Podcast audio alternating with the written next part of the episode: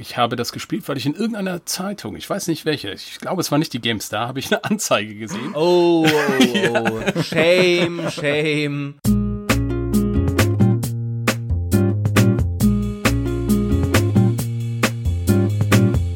Strategiespiele, und ich denke, da sind wir uns hier alle einig, Strategiespiele sind die Königsdisziplin unter den Genres. Ich meine, in einem Rollenspiel ein paar Monster und Mörder zu vertrimmen, das schafft ja selbst ein weißhaariger Großvater mit einem wolfskopfförmigen Pillendöschen um den Hals. Shooter, das sind Reaktionstests für hyperaktive Vorschüler. Und Sportspiele, ich bitte euch. Das ist doch nur Button-Mashing mit einem Zufallsgenerator, der entscheidet, ob man ins Tor trifft oder nicht. Aber Strategie, das bedeutet Weisheit, Voraussicht, das große Ganze im Blick zu behalten und immer schon den nächsten Zug im Kopf zu haben, noch bevor man den aktuellen überhaupt zu Ende gebracht hat. Strategiespiele sind die besten Spiele. Aber welche Strategiespiele sind die besten und warum? Das soll heute unser Thema sein beim Triumvirat der Strategiekonnoisseure. Mein Name ist Michael Graf, mir zugeschaltet ist der geschätzte Kollege Maurice Weber. Salve Maurice. Ich stimme auch deiner Einleitung in, in allen Punkten zu. Kann man nichts sagen. Strategie bedeutet ja auch Harmonie, größtenteils, zumindest wenn wir drüber sprechen. Außerdem mit dabei ist nämlich der noch viel geschätztere YouTube-Stratege Steinwallen. Hallo. Hallo, seid gegrüßt. Ich fühle mich geehrt, in dieser Runde zu sein und will gleich die Einleitung ergänzen um einen Punkt, nämlich die Königsdisziplin der Königsdisziplin ist Rundenstrategie. Und da ist die Harmonie. Da, da war sie kurz da, jetzt ist sie wieder weg. Bist du stolz auf dich? Mhm. Also ich würde dem sogar fast zustimmen, bevor wir aber in die Diskussion gehen und Maurice äh, Zeta und Mordio schreien wird, sei kurz äh, der Werbepitch vollbracht. Dieser Podcast wird euch nämlich präsentiert von äh, GameStar Plus. Da gibt's nicht nur doppelt so viele Podcasts, jeder zweite erscheint nämlich exklusiv bei GameStar Plus, sondern aktuell auch Rückblicksvideos auf die zehn besten Strategiespiele mit den lieben Podcast-Kollegen von Stay Forever, dem Gunnar Lott und dem Christian Schmidt, mit denen wir da über die äh, ja die zehn besten Spiele gesprochen haben, die wir in unsere Liste der hundert besten Strategiespiele gewählt haben, die unfassbar subjektiv ist. Ja, also jeder, der die sieht, wird sofort denken, das gehört doch alles anders und was wählt da die GameStar? Nee, wir haben einfach gesagt, komm, wir wählen das so, wie äh, wir alle es demokratisch entscheiden und dann wird's vielleicht ein bisschen weird, aber es sind lustige Videos dabei rumgekommen mit Gunnar und Chris und das ist für mich ganz persönlich die Hauptsache.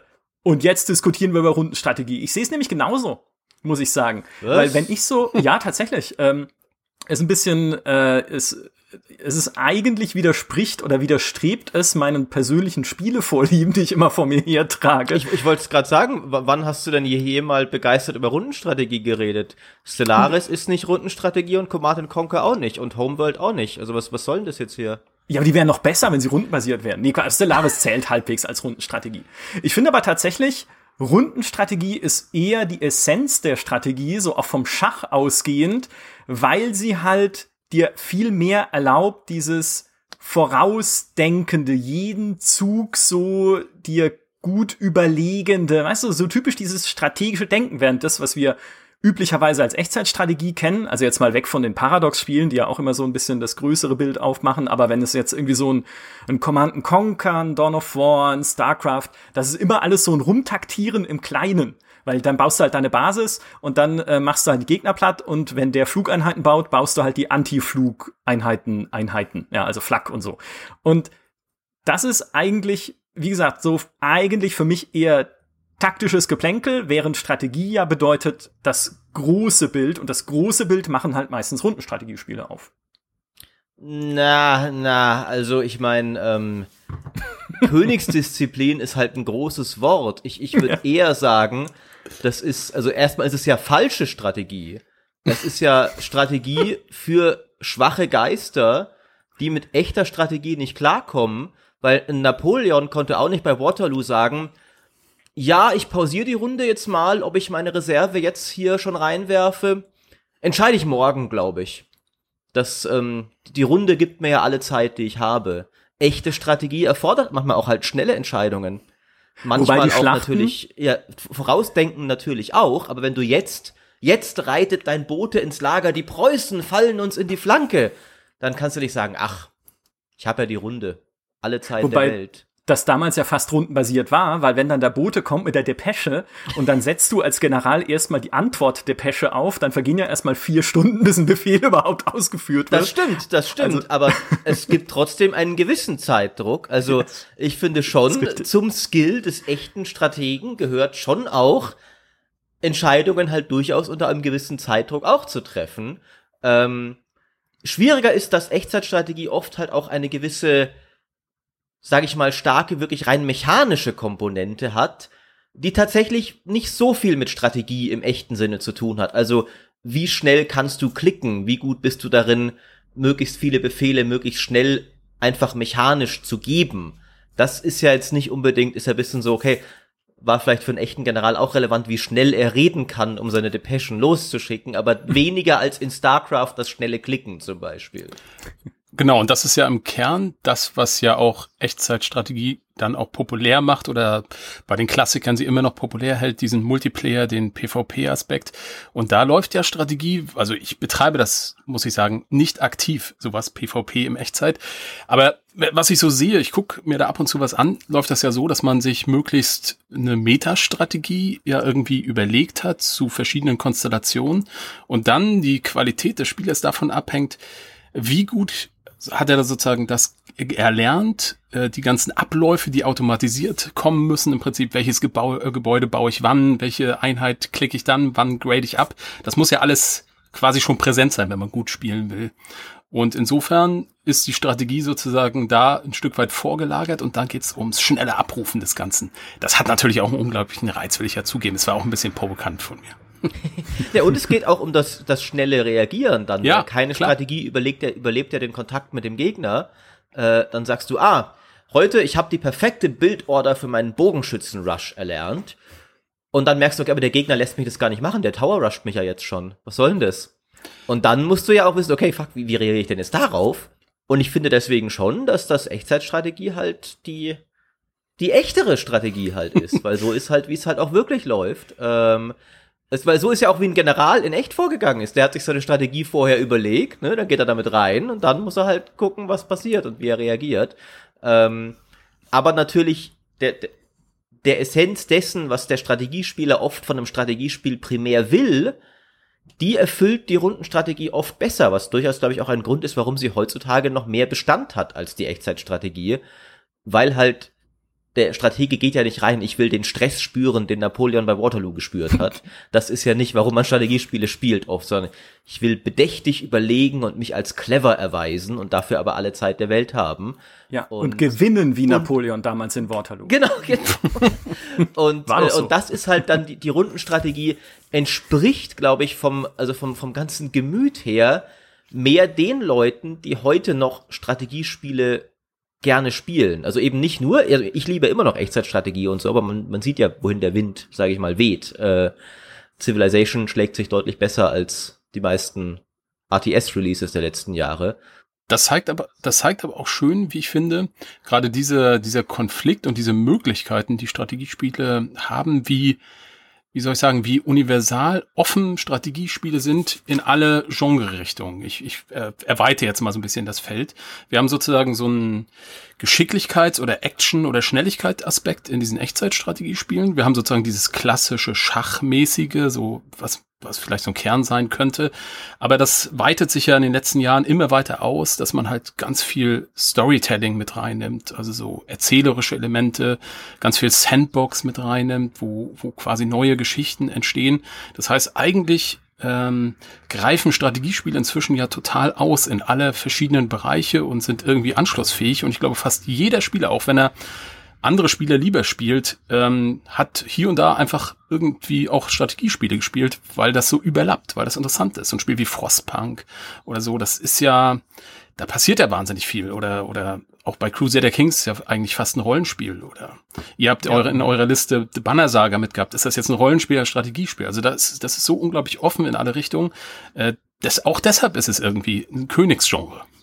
Und es gibt ja. ja auch noch die, also vor allem, wenn man auch noch so den ganzen Wirtschafts- und Aufbauaspekt des Genres mhm. reinnimmt. Ich kenne durchaus einige Leute, die mit den meisten, sage ich mal, Schlacht-R T S, also Konflikt-R T S wenig anfangen können, aber halt dann dafür sehr gerne früher oder auch immer noch Anno, Pharao und sowas gespielt haben, aber weder ein Civilization noch ein Age of Empires je groß angefasst haben. Also es, die, die, das Genre ist so breit, wie du sagst, äh, dass witzigerweise es ja auch oft dann wiederum Debatten gibt, was ist überhaupt Strategie? Also ich habe durchaus auch schon Kritik bekommen, dass ich Aufbauspiele in Strategiespiellisten aufgenommen habe. Wir sagen, das ist doch nicht Strategie, das ist Aufbau.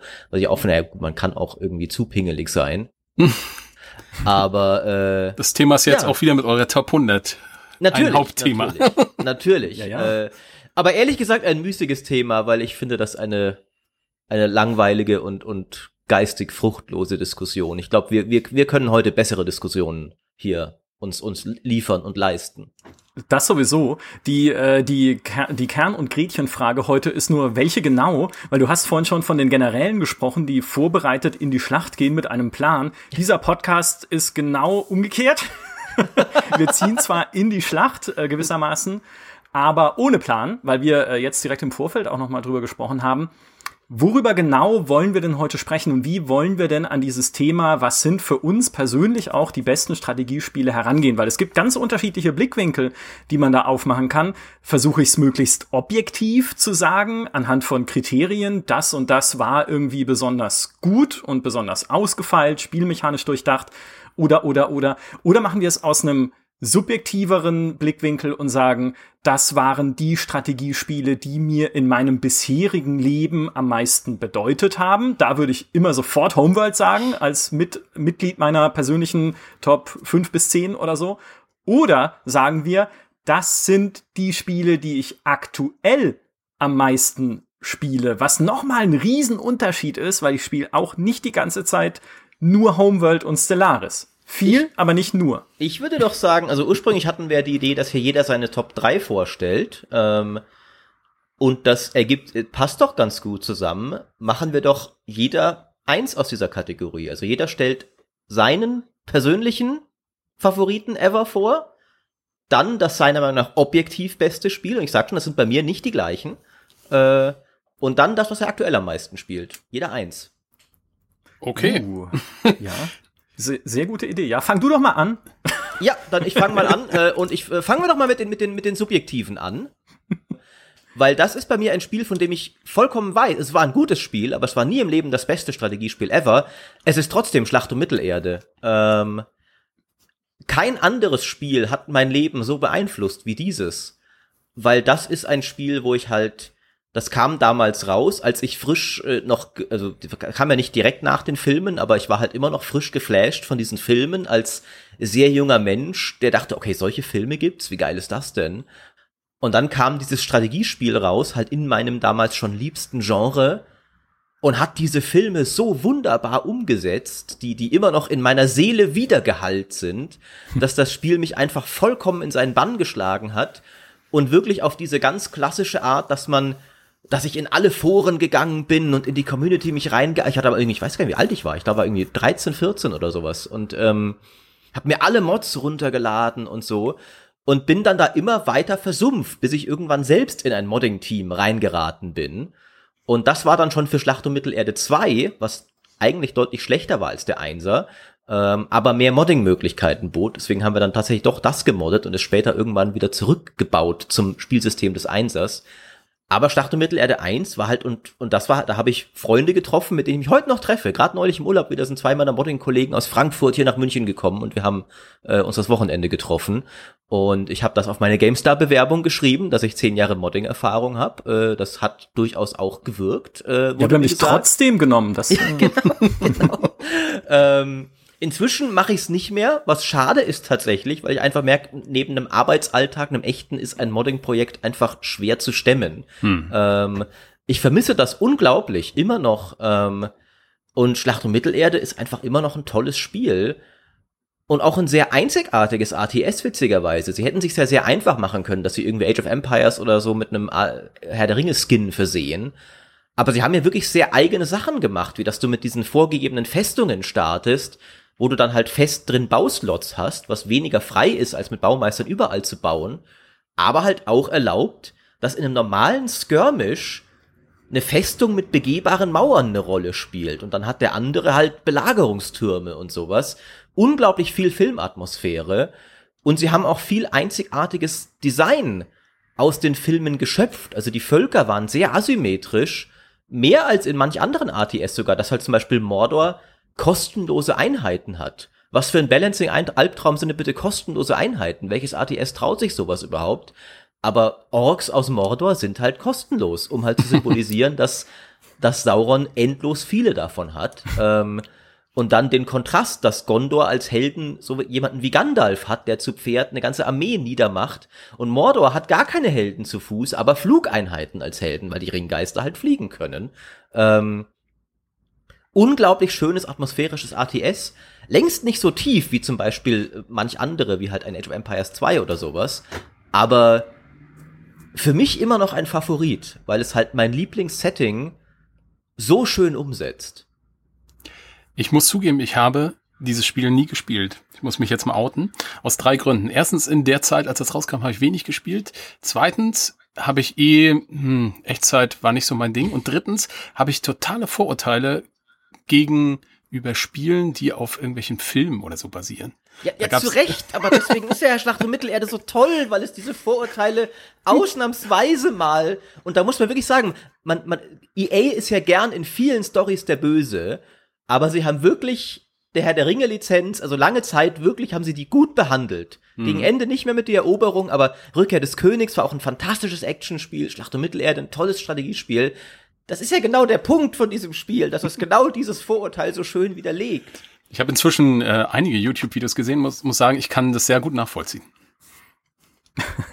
ich, also ich bin auch tatsächlich ehrlich, ich habe auch selber nie in Schlacht um Mittelerde groß reingefunden, weil das für mich ja der Sargnagel von Westwood mit war, die eigentlich Command and Conquer hätten machen sollen und dann ja äh, zerstört wurden von sich selbst, mehr oder weniger. Und äh, dann als E A Pacific äh, die Schlacht um Mittelerde-Serie gemacht haben. Und ich, also ich, die waren nie, also ich fand die nie schlecht oder so. Aber ich bin jetzt auch persönlich nicht der allergrößte Herr der Ringe-Fan, äh, zumindest der Filme nicht. Äh, ich fand's immer irgendwie, weiß ich nicht, für mich war das so ein bisschen auch die Vorstufe zu Halo Wars, ja, so der Vercasualisierung, der weiteren Vercasualisierung der, der Strategie, ja, also was ja, kann man beim so Basisbau noch einfacher machen und sowas? Ja, ich ja, weiß es ein bisschen, ist es überzogen. Aber, aber in, in dem Fall haben sie ja wenigstens was draus gemacht. Also der Basisbau war ja mit einem durchaus einem Grund einfacher, weil dadurch wiederum auch was Cooles entstand, nämlich diese Festungen und die Belagerungen, die im Freien bauen ein bisschen, gut, Stronghold hat schon gezeigt, das geht auch, ist ein bisschen schwieriger, aber kann man auch machen. Aber es war ja was ganz anderes als so diese frei baubaren Mauern eines Age of Empires zum Beispiel, die dafür nicht begehbar sind und viel weniger cool, was so Belagerungsflair angeht. Und Schlacht um Mittelerde zwei ist dann blöderweise wieder zum freien Bauen gegangen und hat dann wiederum halt so Age of Empires Mauern gehabt, die viel uncooler waren. Ähm, Ja, für mich war das ja noch lang, also klar, Westwood als Studioname hat nicht mehr existiert, aber im Gegenteil von Sargnagel, dieses Studio, das daraus hervorging, E A Los Angeles, war ja für mich low-key eins meiner Heldenstudios lange Zeit, weil die haben, ich meine bitte, die haben, wenn du dir das Resümee mal anschaust, Command and Conquer Generals, Schlacht um Mittelerde und dann noch Command and Conquer drei und Alarmstufe Rot drei, die, finde ich, in manchen Fankreisen auch zu schlecht wegkommen, weil das immer noch sehr coole R T S waren. Command and Conquer vier war halt dann der letzte Mist vor dem Herren. Ähm, Ach so, das hätte ich sonst jetzt äh, genommen ja, als persönlichen... Das, deine Helden enttäuschen dich ja auch manchmal. Ne? BioWare ja. war ja auch mal äh, anders als heute. Aber sehr lange Zeit haben die viele meiner liebsten Strategiespiele gemacht. Auch wenn sie nicht immer ganz so, so wirklich ganz vorne im Rampenlicht standen, finde ich auch zum Beispiel, dass C und C drei und Red Alert drei super Strategiespiele sind. Ja, das stimmt. Auf jeden Fall. Red Alert drei habe ich damals mit Lewis Castle in einem Bunker unter Moskau angeguckt. Geil. Das war, das war sensationell. Ich hatte riesen Angst in diesem Bunker. Da standen auch Soldaten rum und ich, wir wussten nicht, also es ist auch nie aufgeklärt worden, waren das wirklich Soldaten, russische Soldaten oder waren es Schauspieler, die sie irgendwie, die sie engagiert haben? Keine Ahnung. Es war der Atomschutzbunker der Sowjetregierung, der ehemalige. Super, super creepy. Mein persönliches äh, Spiel, ich habe es vorhin schon gesagt, äh, wäre tatsächlich Homeworld, auch wenn Maurice es mir jetzt versaut hat, weil ich jetzt drüber nachdenke, wie das rundenbasiert ausschauen könnte mit dieser drei D-Kamera, wo du Raumschiffe nach oben und unten bewegen kannst. Äh, viel Spaß, das rundenweise zu machen. Äh, aber auch wirklich aus dieser ganz persönlichen, ich habe es schon oft erzählt, aus dieser ganz persönlichen Faszination für Raumschlachten äh, mhm. und für Science-Fiction-Filme und Serien, die ich halt damals als Kind äh, in mich reingesogen habe und natürlich Literatur und alles weitere, äh, weil mich einfach dieses ich weiß nicht, weil es mich fasziniert. Einfach seit Kampfstern Galactica damals will ich oder wollte ich selber sowas spielen. Und jetzt kommt ja noch dazu, dass Homeworld auch so eine Kampfstern Galactica-ähnliche Story noch erzählt, wo du auf der Suche bist nach deiner Heimatwelt, von der du einst vertrieben wurdest, ins Exil. Es gibt diese dramatischen Szenen, wenn dein Heimatplanet dann verbrannt wird von denen, die dich ehemals ins Exil getrieben haben und jetzt Angst haben, dass du wiederkommst. Äh, die Szene in dem Nebel, wo du äh, gegen ein Volk kämpfst, das äh, sehr, nicht aggressiv ist, aber sehr protektionistisch. Die wollen nicht, dass du in ihren Nebel kommst, weil es ist ihr Nebel und so schrebergartenmäßig, ne? Also jetzt, du kommst hier nicht in meinen Garten und äh, du musst aber da durch, weil das ist nun mal der Weg zu deinem Heimatplaneten und dann besiegst du die und findest halt raus, dass äh, ihr dieselben Vorfahren habt, weil die kommen auch ursprünglich von dem Planeten, von dem du stammtest und sind nur in diesem Nebel gestrandet und dort halt dann auch geblieben im Weltraum und dort einheimisch geworden und eigentlich seid ihr, äh, ja, das äh, der, derselben äh, Welt Kinder und so. Und das, ich krieg jetzt noch Gänsehaut, äh, wenn ich das erzähle. Genauso der Einstieg mit diesem Choral, mit diesem Agnus Dei, wenn das Mutterschiff aus diesem Trockendock rausgleitet. Äh, es hat mich einfach da genau abgeholt, wo ich, wo ich war. Ohne es vielleicht vorher zu wissen. Aber das war genau das Spiel, was ich mir als junger Mensch damals immer gewünscht habe und dann auch bekommen habe, Relic sei Dank. Und dann habe ich noch Homeworld zwei bekommen und Homeworld Cataclysm und jetzt vielleicht irgendwann äh, noch Homeworld drei. Aber ich würde nie so weit gehen und sagen, dass Homeworld das beste Strategiespiel ist, objektiv betrachtet, äh, weil so arg viel strategisches Denken steckt halt nicht drin. Weil die Einheitenbalance ist eher so meh. Ja, also ich sag mal, ein Raketenzerstörer macht halt alles weg, was kleiner ist als eine Fregatte. Also da brauchst du einfach nichts anderes als ein paar Raketenzerstörer.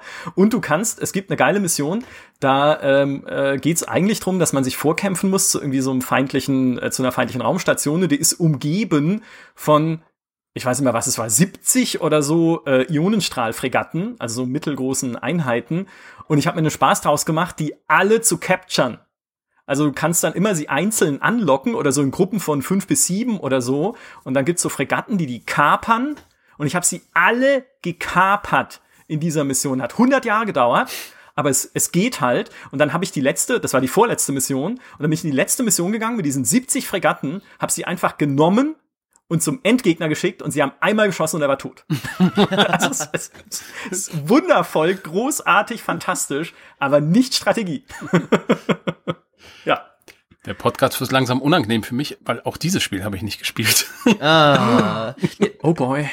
Tatsächlich oh boy. Muss ich sagen, dass ich Homeworld auch nie viel gespielt habe, weil ich tatsächlich in die in diese drei D-Steuerung nie so reingefunden habe, äh, die es ja hat. Ähm, aber ja, ja, was, ich, was ich sehr lustig finde, äh, ist, dass im Grunde du ja gerade mehr oder weniger die gleiche Geschichte erzählt hast, wie ich zur Schlacht um Mittelerde, nur halt auf ja. deine Vorlieben gemünzt, dass du das gar nicht Dein, dein Liebling, dein persönlicher, war das gar nicht unbedingt wegen seiner Spielmechanik, sondern weil er dich mit diesem Gesamtpaket seines Settings, seiner Atmosphäre und das halt cool umsetzen in ein Spiel. Selbst wenn das dann Ecken und Kanten hat, aber trotzdem ist es halt eben ein drei D-Universum und so. Ähm, das ist halt was, was einen dann auf dieser emotionalen Ebene oft mehr kriegt als spielmechanische Vollendung, sage ich mal.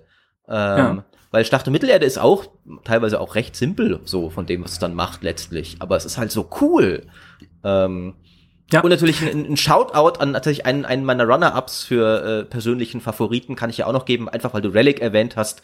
Dawn of War ist ja ganz ähnlich. Äh, Dawn of War ist auch diese einfach die perfekte Umsetzung eines großartigen Szenarios.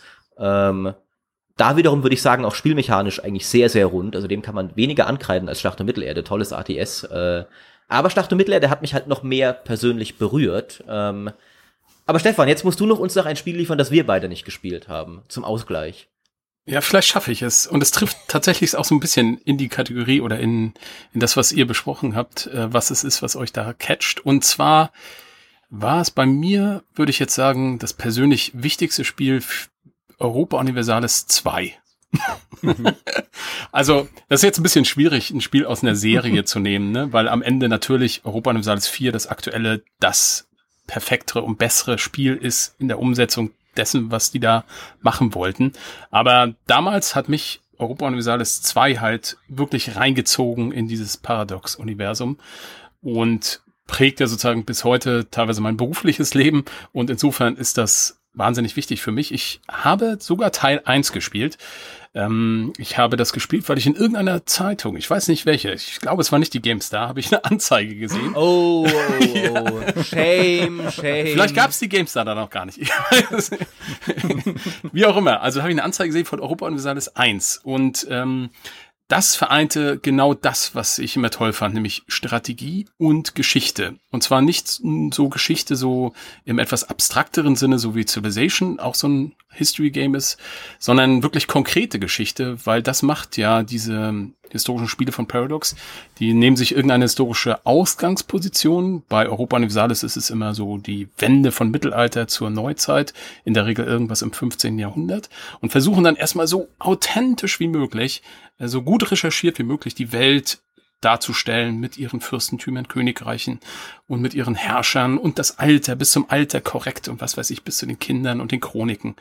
Und dann gibt's Spielmechaniken, die möglichst so natürlich spielbar sind, aber möglichst auch so authentisch sind, dass man sich fühlt wie so ein Herrscher, wie so ein Fürst, wie ein Herzog, ein König und ähnliche, zu ähnlichen Ergebnissen kommt in seinen Entscheidungen. Das war das, was das die Anzeige versprach und das Spiel versprach. Ich habe es mir dann sofort gekauft und fand es ganz schrecklich, weil ich es überhaupt, weil ich es überhaupt nicht verstanden habe.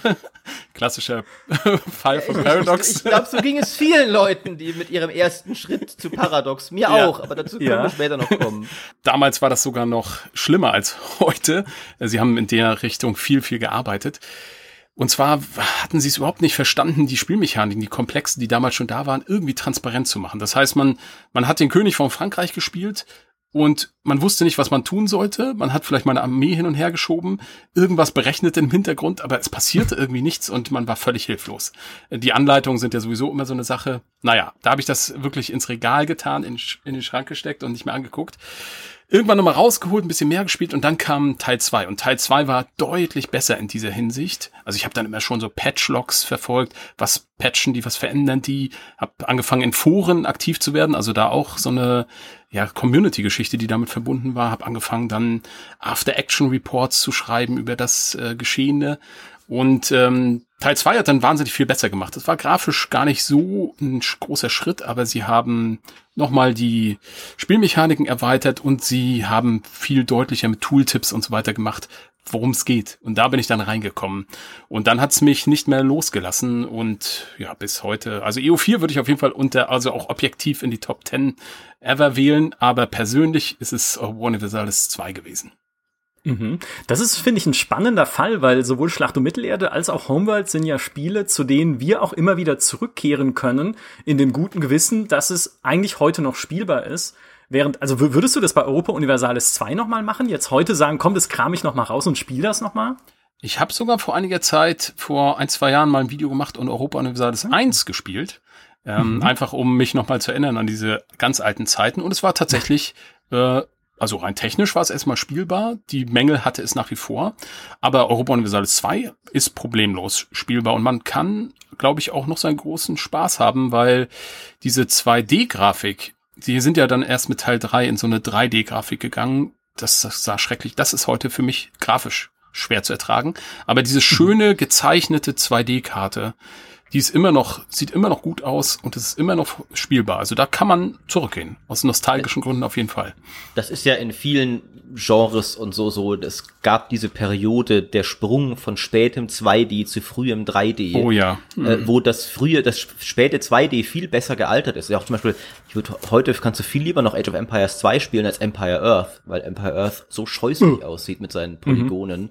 Und das, das kann ich gut nachvollziehen. Interessant finde ich, dass dann äh, das ist, was was vielleicht wir uns ein bisschen teilen, weil ich habe ja schon gesagt, dass Schlacht um Mittelerde war ein bisschen für meinen Werdegang bedeutend. Wenn du sagst, du hast damals dann auch schon in Foren Reports geschrieben und sowas, würdest du auch sagen, dieses Spiel war für deine Entscheidung sehr bedeutend, Historien-YouTuber, Let's Player zu werden?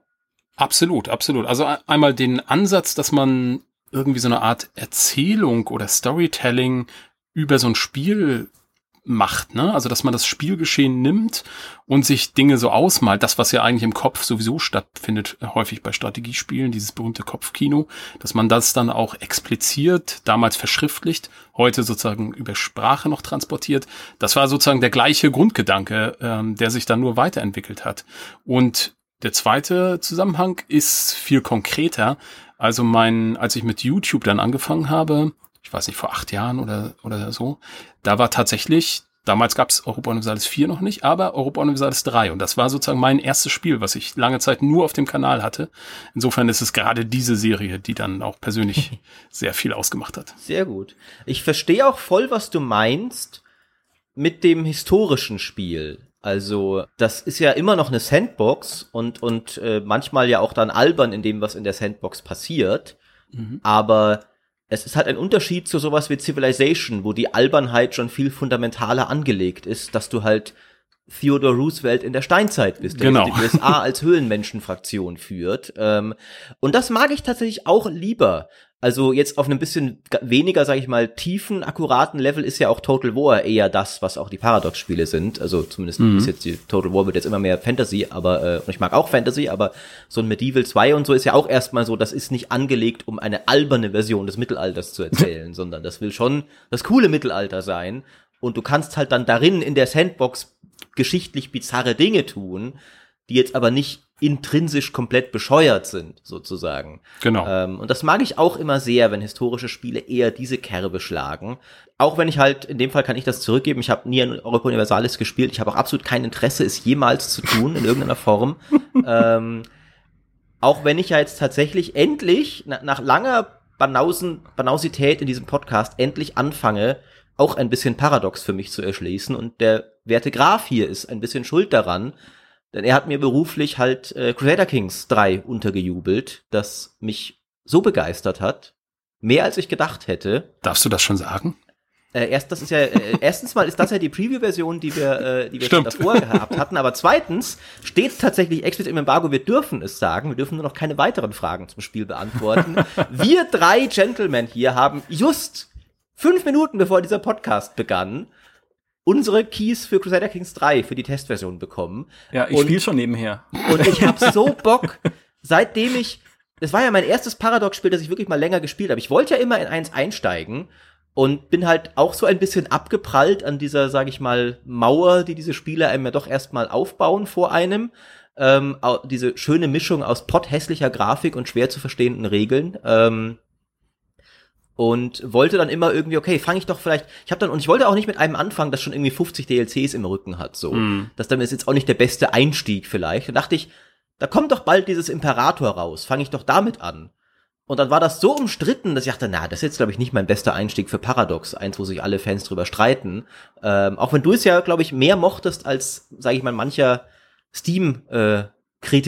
Ähm, aber dann dachte ich, okay, das ist auch nicht der richtige erste Schritt. Und dann kam halt Micha mit dieser Crusader Kings Version, das natürlich eh für mich eigentlich der perfekte Einstieg ist, weil halt Mittelalter das beste ja. Szenario von allen ist, die es je gab. Äh, und dann auch noch Rollenspiel mit dabei. Und auch noch Rollenspiel mit dabei. Und äh, ich war hin und weg. Also auch auf diese Art, die wir besprochen haben, so, dass ich es trotz gewisser Ecken und Kanten mich wirklich voll verliebt habe in diese Preview-Version. Äh, Und mich seitdem auf wenig andere Spiele so gefreut habe, dass die Testversion kommt und die Release-Version wie das. Also ich habe jetzt richtig Bock, heute Abend endlich wieder das zu spielen und äh, endlich mal ein bisschen bei Paradox mitreden zu können. Ja, ich finde aber, das ist ein spannendes Motiv auch, das sich dahin geführt hat, denn Mittelalter ist ja quasi dein Multipass. Ja, alles, was das hat, ist bei dir schon mal drei Türen weiter, als ja. alles andere kommt, so ungefähr. Äh, und ehrlich gesagt, wenn ich so zurückgucke auf meine Jugend und was ich da so gespielt habe, bei mir war es ähnlich. Weil auch damals, mein erstes Total War war das erste Medieval.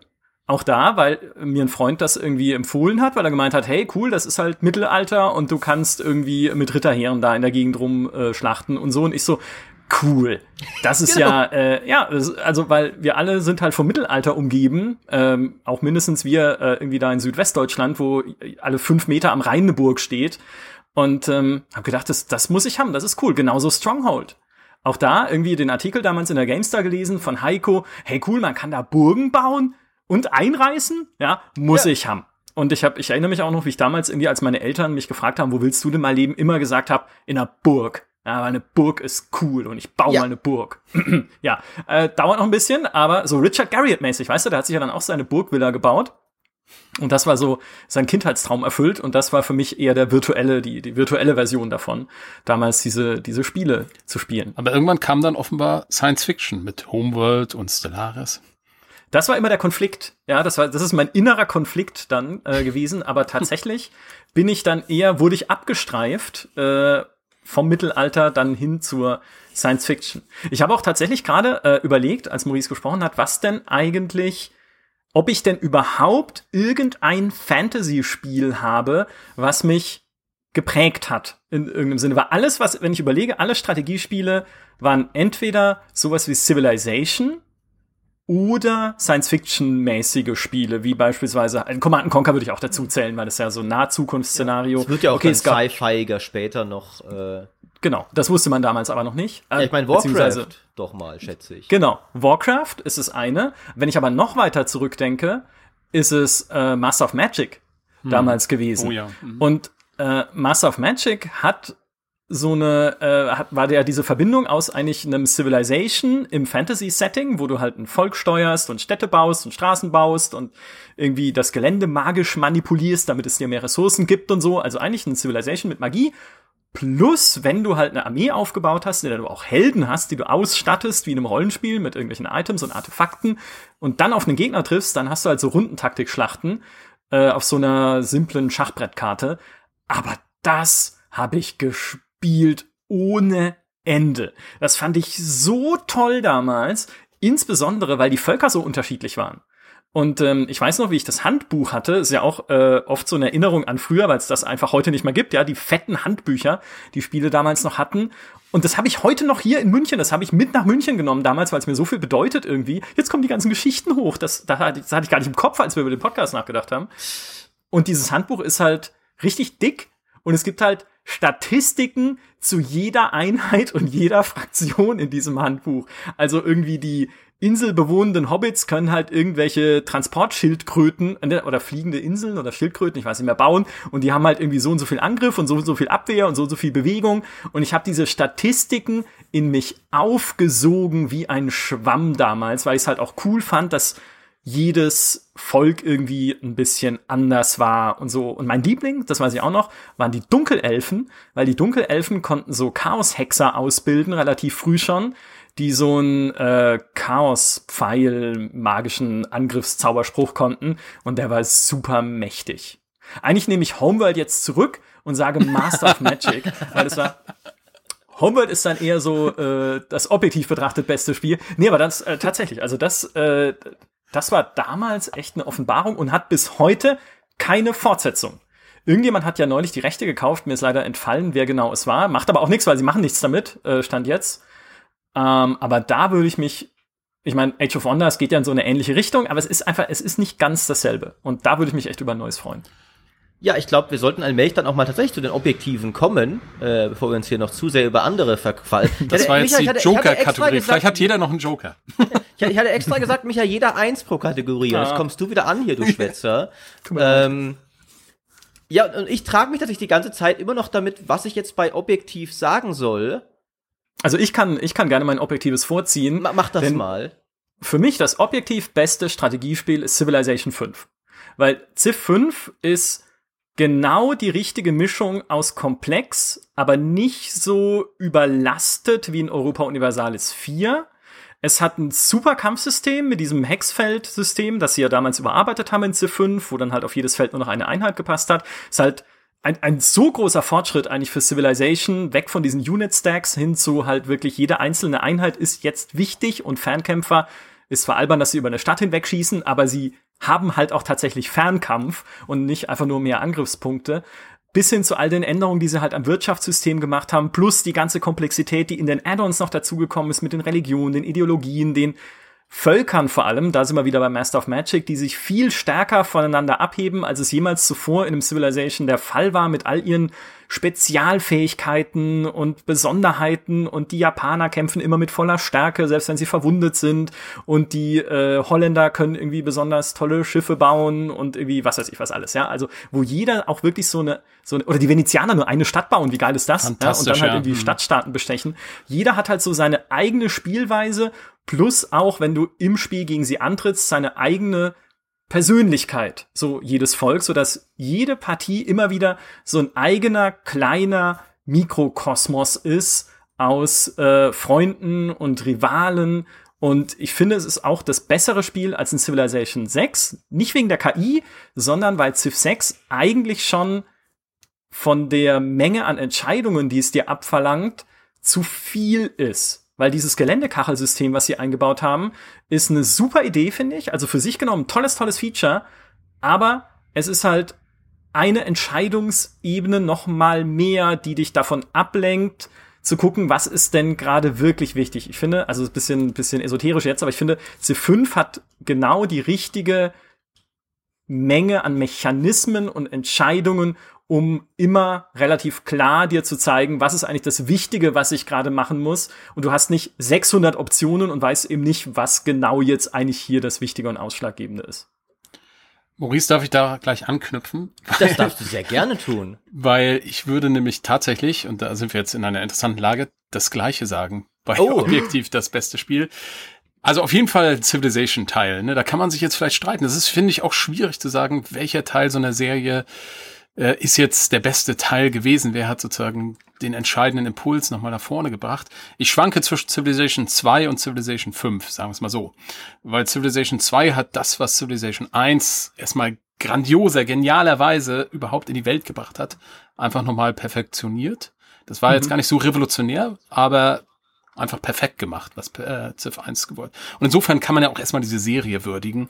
Äh, Das, das ist stimmt. ein absolutes, also ich weiß gar nicht, ist, das ist für mich wirklich die Nummer eins. Erstens, weil sie schon seit neunzehnhundertneunzig existiert, das Ganze immer weitergetrieben hat und überhaupt mit dem ersten Spiel wirklich bahnbrechend neue Dinge irgendwie äh, reingebracht hat. Und das ist äh, einfach großartig, überhaupt so sich das zu trauen, so einen Riesenwurf, nicht irgendwie einen konkreten historischen Ausschnitt zu nehmen, sondern einfach mal so die Menschheitsgeschichte in Gänze in einem Strategiespiel darstellen zu wollen. Und das mit den Mitteln von neunzehnhundertneunzig. Und das ist schon gelungen. Also selbst Civ eins ist heute, ich kenne Leute, die spielen das ab und an noch. Es ist noch mhm. spielbar. Und es macht auch, und es, wenn man ist überrascht, was schon in Civ eins im Übrigen da war, von denen Dingen, die heute noch da sind. Also die Serie ist einfach äh, großartig, und ja, Civ zwei ist toll, aber Civ fünf am besten heute einfach auch noch super gut spielbar. Ist ja auch schon zehn Jahre alt, glaube ich. Ähm, ich will noch ein paar andere Punkte sagen zu Civ fünf, die vielleicht auch ein bisschen abweichen. Ich finde es gar nicht so sehr, dass Civ sechs jetzt so viel komplexer geworden ist. Ähm, und das ist das, was mich stört, sondern mich stört ein anderer Punkt eigentlich jetzt an Civ sechs, was ich bei Civ fünf richtig gut finde. Und zwar, ja, das ist schwer zu erklären. Ich würde es mal so sagen mit Immersion, oder warum treffe ich diese und diese Entscheidung und nicht diese? Das kann man ganz gut ähm, deutlich machen, zum Beispiel wie Diplomatie funktioniert in Civ sechs und Civ fünf. Civ sechs, die Diplomatie ist getragen durch so ein System von diesen Agenten, die die einzelnen K I-Herrscher haben. So, da gibt es einen, der findet das ganz toll, wenn man überall Stadtmauern gebaut hat. Und der nächste findet das ganz toll, wenn man überall Theater gebaut hat. Also ich vereinfache jetzt mal, aber so ist es ja, ne? Und äh, das heißt, die diplomatische Haltung wird dadurch beeinflusst. Aber das hat, jetzt jetzt fange ich also an, weil ich den Nachbarn habe, mit dem Frieden machen will, bau überall Stadtmauern. Das ist so eine unsinnige, für mich sozusagen aus der Immersionsperspektive, so eine unsinnige Spielmechanik. Ich baue eine Stadtmauer, weil ich meine Stadt verteidigen will, aber nicht, weil ich meinem Nachbarn gefallen will. Und, und, und, und da gibt's tausend so eine Sachen. Oder diese goldenen Zeitalter, was sie da eingeführt haben. Das heißt, man muss Punkte sammeln, um das zu kriegen. Und man macht jetzt also Dinge, um diese Punkte zu bekommen. Nicht, weil sie im mhm. Spiel in sozusagen in der Welt sinnvoll sind, sondern weil man einer Spielmechanik gehorcht. Und da gibt's noch diverse andere Spielmechaniken, die bei Civ sechs genau so funktionieren. Sie sind vielleicht sozusagen vom Spieldesign her interessant, aber ich möchte mich immer hineinversetzen in die Lage sozusagen eines Herrschers. Und er hat dort einen, vielleicht einen Nachbar, der ist problematisch und jetzt möchte ich mich irgendwie da verhalten. Und das müssen meine Beweggründe sein. Und das macht Civ fünf ganz toll. Auch mit diesem, mit dieser Welt, mit dem Weltkongress, der viel interessanter ist als bei Civ sechs und so weiter. Das ist für mich der entscheidende Unterschied zwischen diesen beiden beiden Spielen. Und alles, was du gesagt hast, stimmt auch. Und so, so eine Sache wie Venedig da drin, großartig. Das finde ich ist aber nochmal mega, mega spannender, ein richtiger Punkt von dir. Gerade wenn du nur spielst für die Mechanik, geht's ja auch ein Stück weit weg von dieser rollenspielerischen, von diesem rollenspielerischen Aspekt, den gute Globalstrategie, äh, Strategiespiele ja haben, dass du denkst, okay, ich verkörpere hier die Fraktion X Y, die jetzt so handelt, wie ich mir das vorstelle. Ja, weil wir sind halt besonders aggressiv oder pazifistisch oder fahren gerne auf See oder was auch immer, mhm. ne? Und wenn du dann aber denkst, okay, ich muss jetzt aber irgendwie noch ein Weltwunder bauen und noch eine Religion ausrufen, damit ich auf jeden Fall im Feudalzeitalter mein goldenes Zeitalter habe, weil da habe ich meine Spezialeinheit und die muss ich dann möglichst viel einsetzen, um zu erobern, dann sind wir raus. Ja, also dann ist es, äh, da, dann ist es halt weg von diesem, äh, von diesem Rollenspielgedanken hin zu so einem sehr mechanischen Gedanken und das finde ich auch immer schade. Ja, ich fand auch, dass dass Civ sechs witzigerweise, also mit seinen Add-ons teilweise, Sachen auf eine sehr komische Art und Weise verkopft hat. Äh, also diese Zeitalter sind, finde ich, eine so unintuitive Mechanik. Weil du musst ja auch dann, dir, dir musst ja dann auswendig lernen, was sind denn alles die Sachen, die Zeitalterpunkte geben und so. Ähm, so den Grundgedanken, dass so Zivilisationen, sag ich mal, Hochzeiten und Dürrezeiten haben und so, finde ich total cool. Aber ich finde das mega komisch und aufgesetzt umgesetzt in dem Spiel. Und ich mag Civ sechs auch sehr gerne, aber ich mag tatsächlich manche der Mechaniken, die die Add-ons gebracht haben, gar nicht so. Also die die wirken teilweise so ein bisschen so, okay, wir haben jetzt schon, Civ sechs hatte ja einige Sachen, die bei Civ fünf erst mit Add-ons dazu kamen, dann auch wieder direkt drin. Ich hatte das Gefühl, teilweise wussten sie nicht so ganz, was können wir jetzt noch hier ausbauen.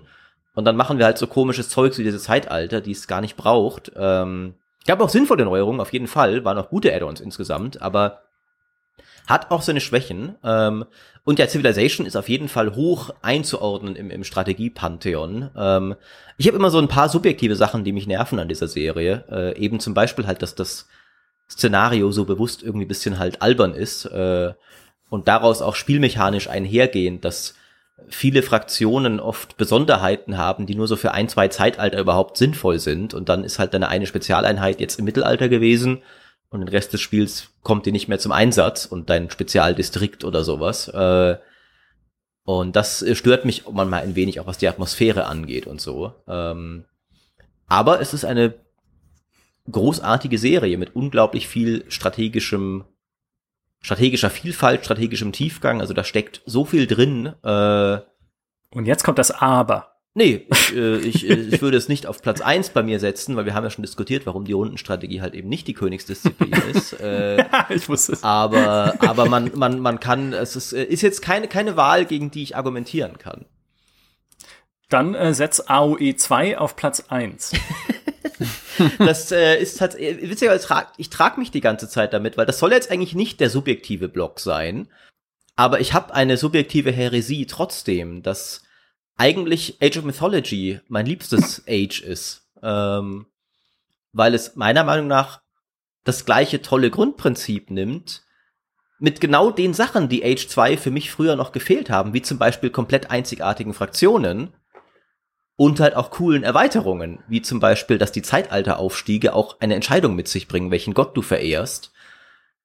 Aber trotzdem ist Age zwei das rundere, durchdachtere Strategiespiel insgesamt, das auch tiefer ist, glaube ich. Ähm, was sie beide einfach eint, ist halt die Perfektion der Echtzeitstrategie, weil sie alle Ebenen der Strategie, finde ich, so wunderschön vereinen und sie alle so wichtig sind, dass du, du musst schlau bauen, du musst schlau forschen, du musst schlau Ressourcen verwalten, du musst schlau Truppen rekrutieren und du musst schlau kämpfen. Und es funktioniert auf all diesen Ebenen. Wenn du es als langsames Aufbaustrategiespiel spielen willst, gegen die K I oder sowas und einfach eine schöne Mittelalterfestung bauen willst und dann fette Schlachten haben willst, ist Age of Empires zwei super. Wenn du aber knallharte R T S-Multiplayer-Schlachten haben willst, mhm. äh, und das denkst du erstmal gar nicht. Also ich habe ja früher auch Age zwei als Zehnjähriger oder so von meinen Eltern bekommen. Ich habe das natürlich nie, ich wusste nicht, wie man dieses Spiel richtig spielt. Ich wusste nicht mal, dass ich es nicht weiß. Also, dass es da genaue Bildorders gibt, auch wann du das Wildschwein ans Dorfzentrum locken musst und so Zeugs, wusste mhm. ich nicht, dass das wichtig ist. Ähm, Es ist aber wichtig, aber ich finde, viele Leute haben, glaube ich, von Age of Empires gar nicht dieses Bild, so okay, Age of Empires ist vielleicht so ein bisschen das lässigere Strategiespiel und StarCraft ist das E-Sport-Strategiespiel, aber Age of Empires kann genauso stressig sein wie StarCraft. Eine kompetitive Partie Age of Empires ist der größte Stress, den du haben wirst, wenn du, wenn du... Ich glaube, äh, hm? wenn ich eins kurz einschieben darf, ich glaube, es gibt kein Spiel auf dieser Welt, das nicht irgendjemand stressig machen kann, wenn er sich, ich das glaube, stimmt. ich, also ich würde wetten, es gibt Leute, die haben beim Spielen von Cities Skylines mega Stress, weil sie irgendwie sagen, okay, jetzt muss ich aber und äh, jetzt sprich weiter. Ja, äh, nee, völlig richtig, aber halt Age of Empires zwei, wenn du das in der Hektik eines Multiplayer-Matches spielst, du musst ja noch viel mehr machen als in einem StarCraft, weil es ja noch viel mehr Forschung gibt und Wirtschaft und so. Und, und das alles nochmal viel ausladender ist. Mhm. Aber trotzdem kann halt schnell der, der Gegner, wenn der mit fünf Scouts in dein Lager reitet, musst du rasant reagieren. Äh, und derweil nicht vergessen, in deinen drei anderen Dorfzentren bitte auch bloß weiter Dorfbewohner zu pumpen, jede, jede Sekunde.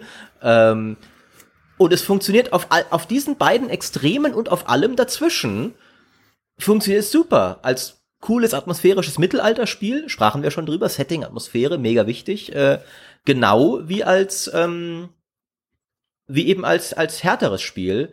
Age of Mythology mhm. wiederum hat halt ein paar Sachen auch vereinfacht. Zum Beispiel, dass es keine frei baubaren Dorfzentren mehr gab. Äh, und auch eine Ressource weniger, die halt diese Göttergunst ersetzt wurde, die aber nicht ganz so funktioniert hat wie eine klassische Ressource. Ähm, ich finde, es hat halt schon das Formular um einiges bereichert, das Age zwei gefehlt hat. Nämlich mehr einzigartige Einheiten.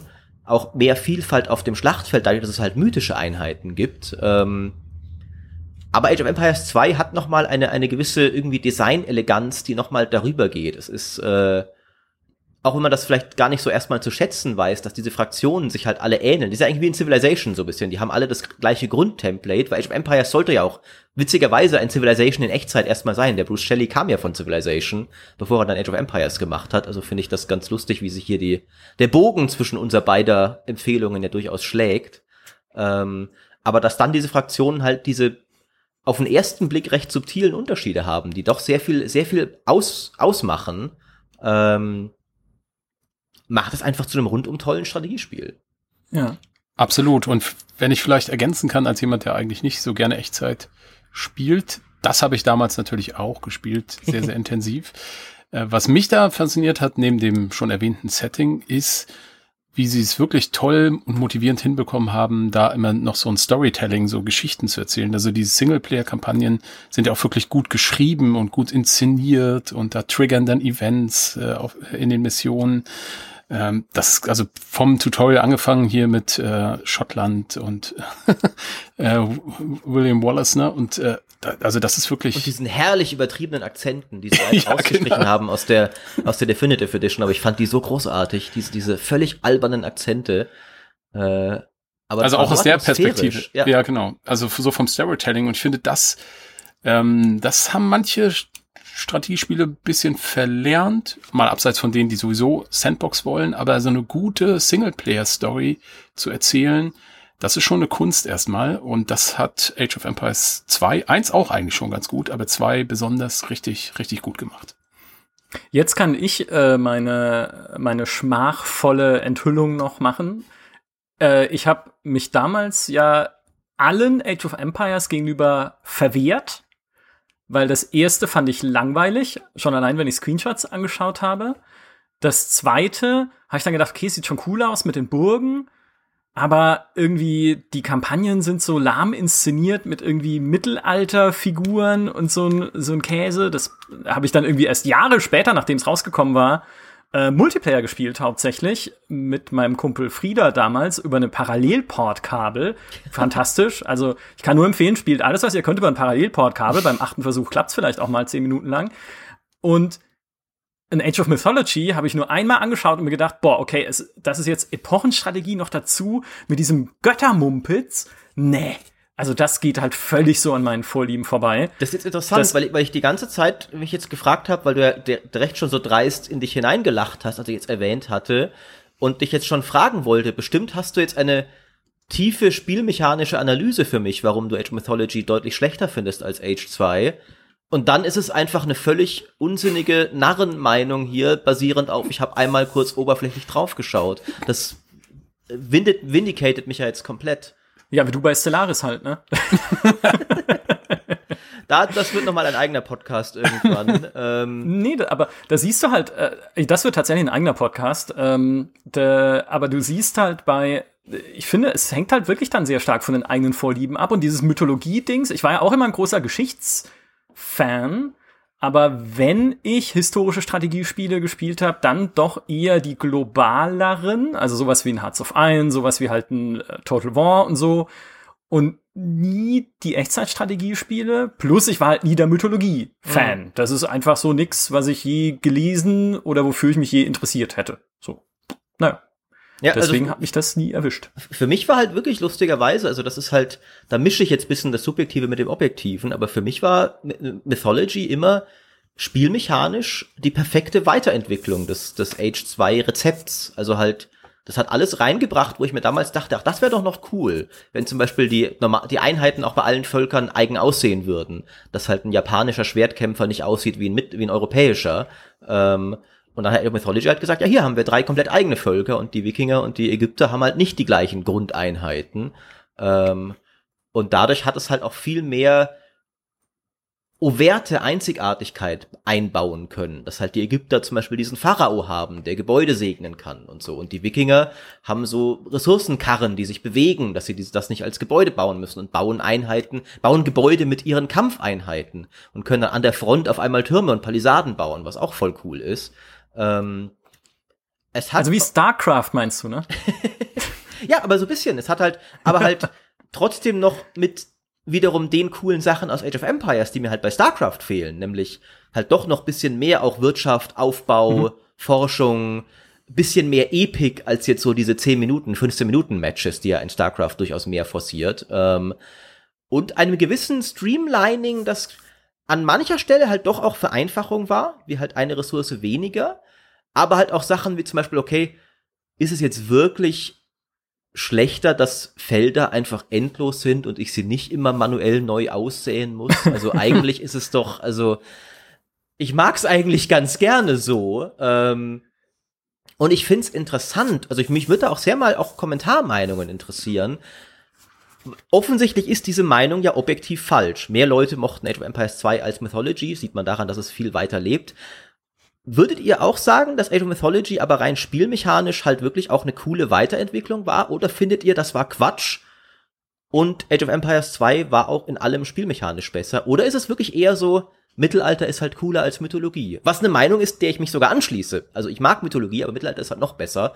Aber ich war auch immer ein Fan von Mythologie. Äh, ich habe äh, viele Kinderbücher gehabt, die Mythen dargestellt haben und so. Ich mochte das immer gerne. Deswegen hat das Spiel bei mir durchaus offene Türen eingerannt. Äh, und ich fand immer gar nicht irgendwie, ich war doch gar nicht irgendwie Purist, dass ich dachte, oh blöd, jetzt geht Age of Empires in dieses alberne Fantasy-Ding rein. Weil Fantasy finde ich ja auch toll. Erst dann Age of Empires drei mit seinem komischen Kolonialkrieg, das war halt dann Unsinn. Das hat niemand gebraucht auf der ganzen Welt jemals. Genau wie bei Total War nicht mit Empire und so, ne? Aber bop, bop, bop, bop, bop, der Micha bop, hat halt komische bop, Meinungen. Bop, bop, bop. Moment mal bitte, Moment. Aber bevor wir jetzt entgleiten, äh, oder beziehungsweise die ja. Diskussion uns entgleitet, wollen wir noch äh, zum Abschluss das äh, Strategiespiel nennen, das wir aktuell sehr viel spielen. Ja, weil ich da, sagen, äh, da kann doch Stefan anfangen, dann hat jeder von genau. uns mal angefangen. Ja, das ist schwer. Ich schwanke zwischen zwei, zwei Spielen. Ich erwähne mal beide und rede dann über eins. Und nimm da auch mal ein paar, zwei Außenseiterspiele vielleicht. Eines, äh, was mir in den Kopf kommt, ist Strategic Command World War One. Hm. Und das zweite ist Workers and Resources Soviet Republic. Das da wollte ich mir auch immer schon anschauen. Das sieht echt interessant aus. Da sind wir jetzt in so einem Aufbaubereich, und vielleicht, weil wir das noch kaum besprochen haben, wähle ich das mal als das, was mich im Moment am meisten fasziniert. Dazu zählt, dazu muss man wieder sagen, das ist eines der Spiele, die, ja, die sozusagen technisch, vom Interface, auch von der Grafik natürlich überhaupt nicht irgendwie up-to-date sind. Der Grund ist, weil das ein Einzelner entwickelt äh, im Wesentlichen, so wie Banished im Prinzip. Aber was der da macht im Hinter, also sozusagen die ganzen neuen Ideen, die er da in das Aufbaubereich reinbringt, die sind wahnsinnig faszinierend. Also für die, die das nicht kennen, das ist ein Aufbauspiel, äh, so ein Städtebau-Aufbauspiel plus Transportsimulation in irgendeinem Ostblock-Staat. Also Plattenbau baut man dort auf und Kohleindustrie und äh, Stahlindustrie, also so klassisch. Was ich allein schon als Szenario halt so cool finde für ein Aufbauspiel. Ja, es ist super gut, genau. Erstens, es passt eigentlich so in diese ganzen Spielmechaniken so wunderbar rein und vor allem auch die, das ist ja sowieso häufig ein bisschen absurd, dass man da als Einzelner Städte aufbaut. Das passt erstens, weil tatsächlich ja, sag ich mal, in diesen äh, realsozialistischen Zeiten teilweise wirklich ja so Kunststädte entstanden sind, ähm, die wirklich von null auf auch ge- aufgebaut wurden mit Plattenbau und sowas alles. Insofern passt das. Ist ja sonst immer ein bisschen komisch. Ich meine, welche Stadt äh, wird neu aufgebaut, so wie wir das bei SimCity oder Cities Skylines machen. äh, und das Zweite ist, dass äh, das halt eine Planwirtschaft war und ist. Das passt auch so wunderbar. Man hat halt die Kontrolle über die gesamte Ökonomie. Also das passt sozusagen auch von der Immersion her erstmal. Aber was das Spiel macht, ist, es hat natürlich erstmal so einen klassischen Wirtschaftsaufbauteil. Also du hast hochkomplex, jeder einzelne Pop-Bewohner, der wird simuliert mit zehn verschiedenen Bedürfnissen. Der muss natürlich essen, äh, der braucht, äh, der hat Sport, Kultur und sowas alles. Das muss man dann bedienen, das ist eher so klassisch. Aber dann kommen natürlich auch so Sachen rein, ähm, dass Arbeitswege kennt man auch in bestimmten Spielen, die müssen halt irgendwie zur Arbeit gebracht werden, die haben nur einen bestimmten Radius, dann musst du halt Busverkehr oder Bahnverkehr organisieren, dann haben die bestimmte Schichten, die die sie dann in den Betrieben verbringen, das wird also alles simuliert für jeden Einzelnen und das, du hast dort Zehntausende dann quasi auf der Karte, die simuliert werden. Ähm, ja und ähm, wenn halt die Anreise lange dauert, dann äh, hat er weniger Zeit gewissermaßen zu arbeiten. Der arbeitet nämlich nur acht Stunden am Tag, äh, so dass äh, schon da sozusagen Effizienzüberlegungen losgehen. Aber dann gibt's halt sehr komplexe Industrieketten und vor allem, und das ist das Einzigartige, der ganze Aufbau, der läuft nicht, also es gibt verschiedene Modi, man kann das äh, einfach so machen wie klassisch, das heißt, man hat Geld und baut irgendwas auf mit dem Geld, aber äh, dort ist gewissermaßen eine komplette Bauwirtschaft simuliert, das heißt, wenn du eine Straße baust, eine Asphaltstraße, dann planst du die, dann kommt erstmal irgendwie ein Bulldozer, macht die platt, dann kommt ein Kipper, der bringt Kies hin, dann kommt irgendwie so eine Asphaltmaschine, äh, der der macht da Asphalt drüber und dann kommt noch eine, eine Walzmaschine, die walzt darüber. Das siehst du auch alles und du musst die Maschinen vorhalten in so einem Bauhof, der muss in einem bestimmten Radius sein und du musst die Materialien vorhalten. Das heißt, du musst Kies haben, du musst Asphalt produziert haben. Asphalt wiederum, da brauchst du dann wieder Vorprodukte und eine Asphaltindustrie. Das kannst du alles natürlich auch importieren aus dem westlichen oder Ausland mit Dollar oder äh, aus dem, aus der Sowjetunion mit Rubel. Du kannst exportieren, dir da halt so eine äh, Ökonomie aufbauen und das geht halt von, ja, von diesen Bereichen bis zur Autoindustrie, Schiffe kannst du bauen, äh, es, und das alles ist noch Early Access, muss man sagen. Es kommt da noch, ist da noch wahnsinnig viel geplant. Ähm, und das war jetzt nur eine Straßenbau, also das läuft, also du kannst auch die Gebäude komplett selbst bauen, das heißt, du musst Arbeiter zu den Baustellen schaffen, die auch irgendwo da sein müssen. Ähm, dann musst du andere Teile, du kannst ein Atomkraftwerk quasi aus deinen eigenen Ressourcen bauen und so weiter. Das ist halt so Endgame-Content, was unfassbar befriedigend ist, wenn du so weit bist, dass du alles selbst produzierst, autark, was für ein Atomkraftwerk nötig ist. Gibt's noch die Endlagerproblematik und so weiter. Natürlich muss der, das alles gelagert werden. Und das ist so ein faszinierendes Spektrum an, an Möglichkeiten und es sieht am Ende doch, aber das funktioniert, also es läuft flüssig und man sieht alles. Die L K Ws fahren hin und her und das sind halt W fünfzig. Die Modder-Szene ist wahnsinnig aktiv. Du kannst halt die ganzen D D R-Fahrzeuge dir da reinladen oder tschechische oder rumänische oder was du willst. Alle Zugtypen. Ähm, also unglaublich. Also das ist so ein Aufbauspiel, habe ich noch nie vorher gespielt. Cool. Das finde ich, äh, jetzt hast du mich noch mehr davon überzeugt, dass ich das äh, mir mal anschauen sollte. Ja. Ich war immer schon neugierig, allein wegen dem Szenario halt und weil ich mir halt schon gedacht habe, okay, das sind bestimmt interessante Spielmechaniken, die sich daraus ableiten lassen, genau wie du es gerade beschrieben hast. Äh, und ich finde es sehr ehrenwert, dass du eben jetzt auch noch das, die, die, das noble Genre der Aufbaustrategie hier ein bisschen reinbringst, äh, dass tatsächlich so ein bisschen unserer Struktur zum Opfer gefallen ist. Weil wenn wir einfach gesagt hätten, die drei besten Strategiespiele wäre bei mir auf jeden Fall Anno vierzehnhundertvier dabei gewesen. Also mhm. in den in der in dem Ranking der objektiv Besten rangiert das für mich sehr hoch. Eben nicht ganz so hoch, aber ich mag halt die Echtzeitstrategie am liebsten. Deswegen, wenn man aus jeder Kategorie immer das eine Top-Spiel wählt, gewinnt bei mir immer ein A T S. Aber Aufbau ist immer auf Platz zwei. Deswegen finde ich es gut, dass du ihn auch noch hier ein bisschen ehrst. Dann äh, kann ich vielleicht mein aktuelles äh, Spiel nennen, das eigentlich gar nicht so gut ist, aber es wurde mir empfohlen, also nicht, ich sag nicht, es ist schlecht, ich sag, es ist, äh, ich habe falsch angefangen, ähm, aber egal. Nee, du hast genau richtig angefangen, dass dein nee, Geschmack äh, völliger Nonsens ist, haben wir diesen ganzen Podcast schon immer wieder gemerkt. Jetzt, nachdem du über Age of Mythology gelacht hast, sag uns, was du dem entgegensetzt. Danke für die Einleitung, das Spiel ist eigentlich eines für dich, weil ah. es etwas verbindet, was du sehr magst, Äh, mit etwas anderem, was du nicht magst. Es ist nämlich Warhammer forty K, äh, des Gladius äh, Relics of War. Oh ja. Ein bisschen Oha. Zungenbrecherischer Titel, mhm. was ein bisschen so aussieht wie Civilization fünf im Warhammer forty K-Universum. Also so eine Hexfeldkarte, auf der man Warhammer-Einheiten rumzieht, kannst irgendwie Space Marines spielen. Jetzt inzwischen sind auch mehrere D L Cs erschienen, unter anderem auch die Tau, die Chaos Marines, die Orks und so weiter. Also diese klassischen äh, Warhammer forty K-Völker. Ich glaube, noch keine Eldar. Ich mag mich aber irren. Auf jeden Fall äh, ist es halt sehr kriegsbasiert, logischerweise, in dem Setting. Also da geht's nicht viel um äh, Diplomatie. Es geht um Wirtschaft zwar schon, aber jetzt auch nicht so mega in der Tiefe. Hauptsächlich geht es darum, halt wirklich Einheiten zu bauen äh, und den Gegner zu besiegen. Und äh, ich habe das äh, angefangen, weil es uns oder weil es mir ein Plusmitglied empfohlen hat, nämlich der liebe Xiang, schöne Grüße, der geschrieben hat, wir sollen das mal nachtesten. Und ich so, hm, das Spiel ist immer an mir vorbeigegangen, weil es sieht jetzt nicht so spektakulär aus. Es ist auch leider, muss man sagen, das ist die gro- der große Pferdefuß des Spiels, nicht vertont. Also, und gerade Warhammer schreit das halt nach Vertonung. Schade, ja. Für den Imperator. Ja, gibt's leider nicht. Du hast halt kleine äh, Texte, die eingeblendet werden, wo die Einheiten dann Sprüche äh, klopfen, aber leider halt hörst du es nicht. Schade, schade. Also so von der Präsentation her eher, eher ähm, jetzt äh, nicht sonderlich äh, herausragend.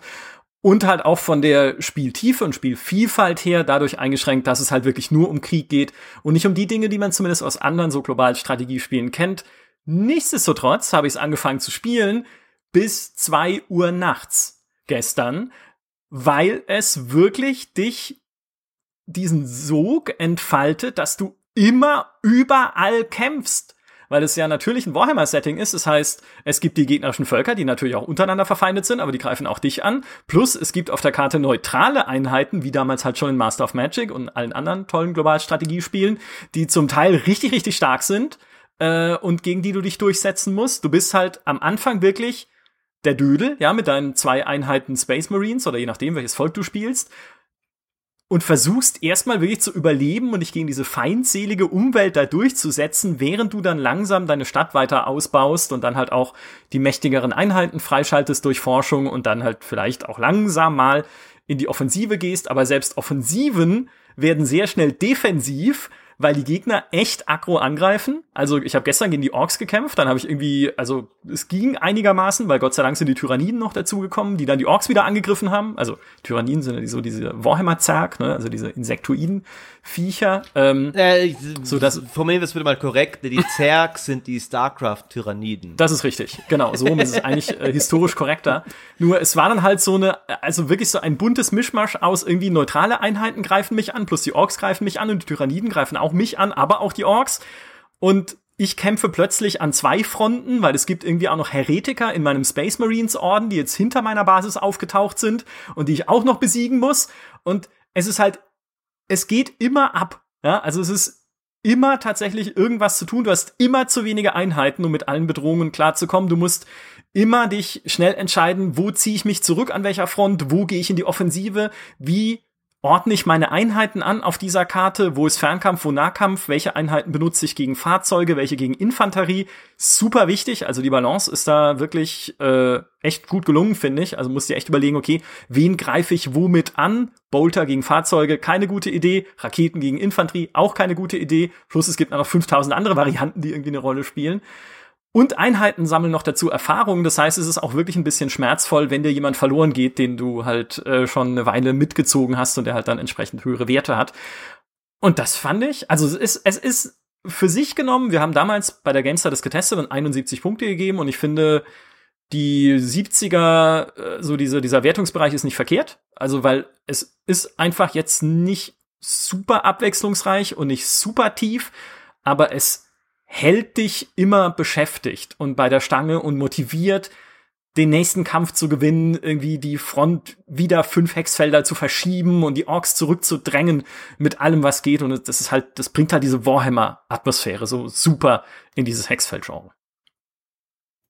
Ja, und bestimmt hätte Micha noch viel weitere interessante Sachen sagen können zu diesem Spiel, aber an diesem Punkt ist dann sein Internet abgeschmiert im Podcast und äh, er ist raus, er kommt auch nicht mehr rein. Das heißt, wir werden diesen Podcast jetzt alleine zu Ende machen. Ich kann Schaffen aber das?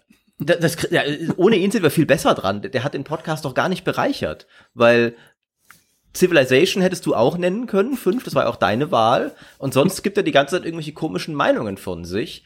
Ähm, wobei, ich musste Fairness aber sagen, ihr habt beide Spiele angesprochen, auf die ich schon länger ein Auge geworfen habe, wo ich so ein bisschen einfach, okay, das sind beides so, sage ich mal, auch wieder so eckige und kantige Spiele, die jetzt bestimmt nicht perfekt sind, aber die beide mich irgendwie reizen und faszinieren von ihrem Setting, ihrem ihrem Aufbau halt. Also ein Warhammer Civilization und ein mhm. Sowjet-Aufbauspiel. Wie geil. Ähm, von daher kann ich ihm hier sogar zustimmen in Absentia. Das, ich gebe ihm nur recht, wenn er nicht da ist, damit er nicht, damit es ihm nicht zu sehr zu Kopf steigt. Sehr gut. Ähm, und dann bin ich jetzt gespannt, was du aktuell am meisten spielst. Es ist tatsächlich seit, seit eineinhalb Jahren das gleiche Strategiespiel, das ich, zu dem ich sehr viel zurückkehre, das immer Spaß macht, äh, und das ich mehr gespielt habe als jedes andere in letzter Zeit, nämlich Total War Three Kingdoms. Mhm. Dass mich, äh, also ich, Total War Fan bin ich ja schon lange, ähm, und ich mag alle Total Wars, außer Empire, ähm, aber Three Kingdoms hat mich ganz komisch auf eine Weise gefesselt, wie eigentlich seit Medieval zwei keins mehr. Und das Witzige ist, dass ich in dem Fall gar nicht vorher in diesem Szenario groß drin steckte und das irgendwie besonders spannend fand. Also ich mag allgemein so, ich mochte auch schon so Shogun, ich mag so das, das alte Asien sehr gerne, das, ich mag die Samurai-Zeit, ich mag auch das antike China eben sehr gerne dann, aber ich wusste sehr wenig über die Drei-Reichs-Epoche und sowas und hab mich dann, weil ich halt eine große Titelstory zugeteilt bekommen habe zu dem Spiel, weil halt Total War, das macht halt der Maurice, so ist es bei uns. Mhm. Äh, inzwischen äh, ist der, der Kollege Fabiano, löst mich gerade so ein bisschen ab hier und hat jetzt den Total War Troy-Test gemacht, der Schuft, aber ähm, das fiel mir halt dann zu und dann habe ich mich eingelesen und mich informiert und bin mehr und mehr habe ich mich verliebt in diese extrem interessante Epoche und diese Tatsache, dass es diese historisch verbürgten Helden gibt, die ins Lächerlichste mythologisiert wurden, aber halt trotzdem noch eine historische Basis haben, aber der Mythos mehr das ist, wie die Leute sie auch kennen, aber der Mythos auch mit der Historie zusammenhängt, ähm, und der Mythos auch nicht irgendwie neuzeitlich ist, sondern auch schon, sage ich mal, in, in vergangenen Zeiten geschrieben wurde, dieses, dieser Roman, die Geschichte der drei Reiche. Und dann mochte ich auch spielmechanisch dieses Spiel sehr gerne, weil ich es sehr cool fand, dass mal ein Total War war, das wirklich gegengesteuert hat zu Warhammer. Warhammer hat immer so sehr viel Vielfalt auf der Kampagnenkarte durch die Fantasy-Fraktionen, aber nicht so viel Tiefgang, weil die Wirtschaft sehr simpel ist, Diplomatie ist sehr simpel. Und Three Kingdoms ging dann genau in die andere Richtung, hat gesagt, wie wär's denn mal, wenn wir bisschen mehr, also einfach mehr Diplomatie haben, einfach mehr so Wirtschaftsbedenken. Noch längst nicht auf dem Level, wie ein Paradox-Spiel das hat, aber das sollte Total War ja auch gar nicht sein auf dem Level, aber es hat, finde ich, genau den Schritt noch in die Richtung gemacht, den, der der Serie gut getan hat. So, das ist da, Three Kingdoms ist für mich genau da, wo Total War sein sollte, was Komplexität angeht. Nicht zu viel, aber auch nicht zu wenig. Ähm, und obwohl es nicht so viel Vielfalt hat wie die Fantasy-Szenarien, hat es mich wirklich komplett, also ich spiel's immer noch immer wieder gern. Also ich spiele es, habe es mehr gespielt als Warhammer, obwohl es eigentlich weniger abwechslungsreich ist. Aber es gefällt mir einfach so gut. Wahrscheinlich ist wirklich wichtig, dass man diese, ja, diese literarische Grundlage wirklich ein bisschen verinnerlicht hat und kennt, weil das ist das, was mich irgendwie abhält, diese so ähnlich klingenden Namen, so ähnlich klingenden mhm. Fraktionen, kaum unterscheidbar, kein Anknüpfungspunkt, weil ich kenne mich mit chinesischer Geschichte und mit Literatur auch gar nicht aus. Insofern, ich kann das super gut nachvollziehen, was du sagst zu den Spielmechaniken Veränderungen. Ich habe mir das auf, ja auch angeguckt, als es rausgekommen ist. Ein Traum wäre natürlich, wenn sie dieses Niveau nehmen, also was Diplomatie und Ökonomie betrifft, und jetzt nochmal ein Medieval machen. Ah! Ah, man, man darf ja noch träumen, Stefan, aber das wäre ein Traum. Das wäre ein Traum. Ähm, Und schau mal, wie harmonisch wir das jetzt hier beenden.